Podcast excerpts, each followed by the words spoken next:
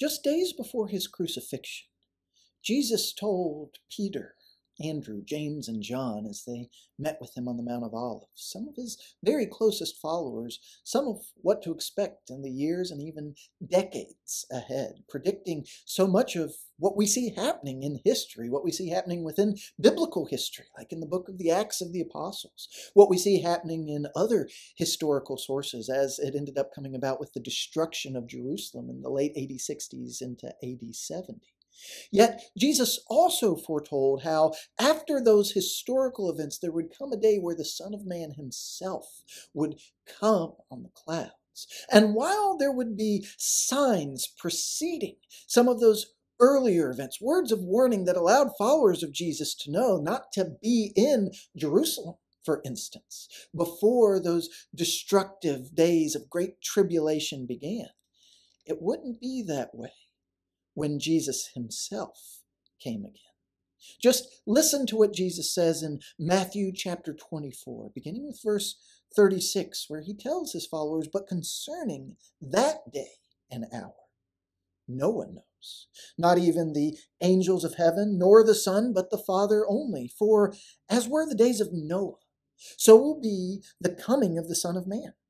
For as in those days before the flood, they were eating and drinking, marrying and giving in marriage, until the day when Noah entered the ark.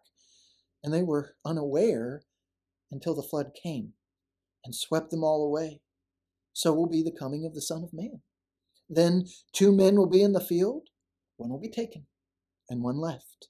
Two women will be grinding at the mill, one will be taken, and one left. Therefore, stay awake for you do not know on what day your Lord is coming. But know this that if the master of the house had known in what part of the night the thief was coming, he would have stayed awake and would not have let his house be broken into. Therefore, you also must be ready.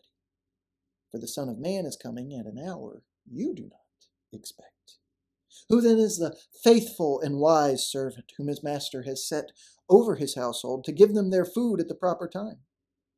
Blessed is that servant whom his master will find so doing when he comes.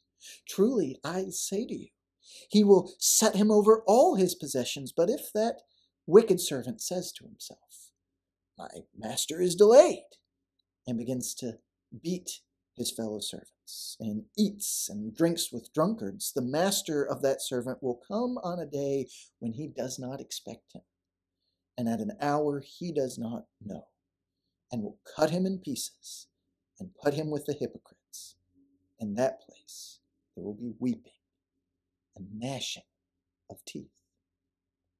Just days before his crucifixion, this is an important word of warning that Jesus passes along here a word of warning that when Jesus comes, his coming will be unexpected. Now, the truth of that statement from Jesus already addresses a number of things that can crop up and cause us a great deal of anxiety when it comes to discussions of the end times, because the simple reality is, ever since Jesus first came, there have been no shortage of false prophets who want to stand up and predict when Jesus is coming.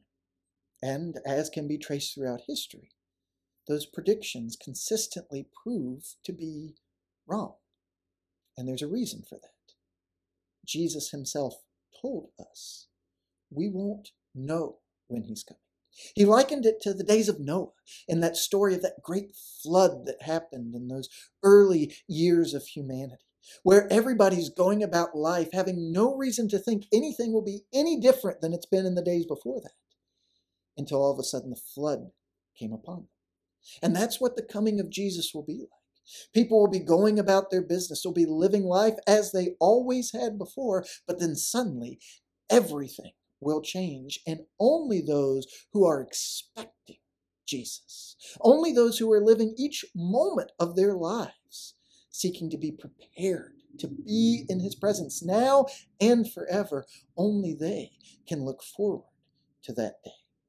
Jesus uses terminology here, not only likening his coming to the flood coming in Noah's day, but his coming to being like a thief that's coming to really highlight just how unexpected it'll be. And that's terminology that Jesus' apostles would repeat over and over in the decades to follow. And it's terminology that we would do well to heed today.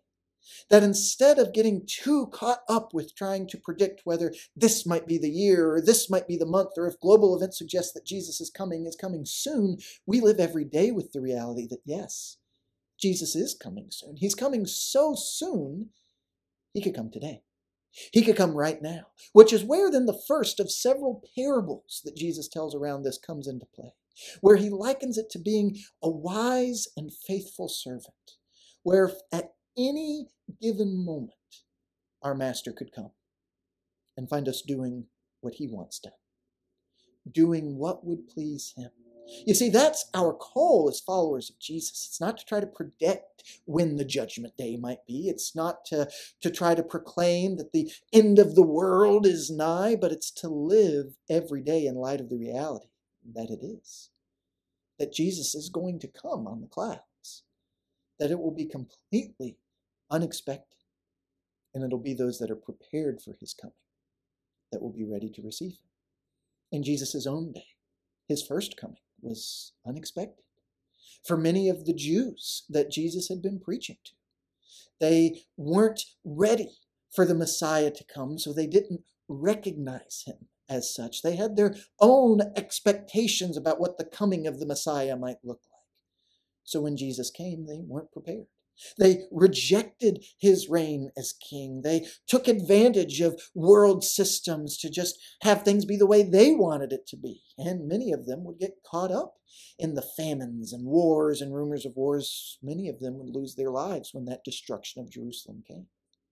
But the wise and faithful ones who humbly were looking for the coming of God's kingdom, who were doing what God wanted done, they recognized when their king came and they received. The same is true for us.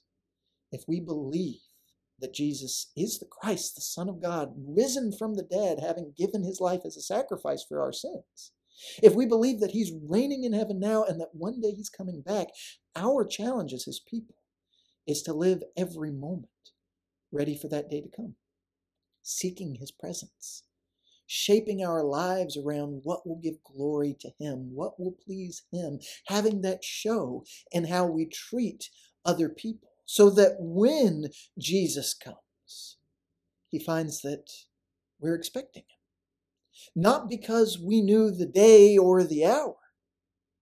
We're expecting him because we want to be near him. We want to live in his presence. And we were living every day ready for him to come.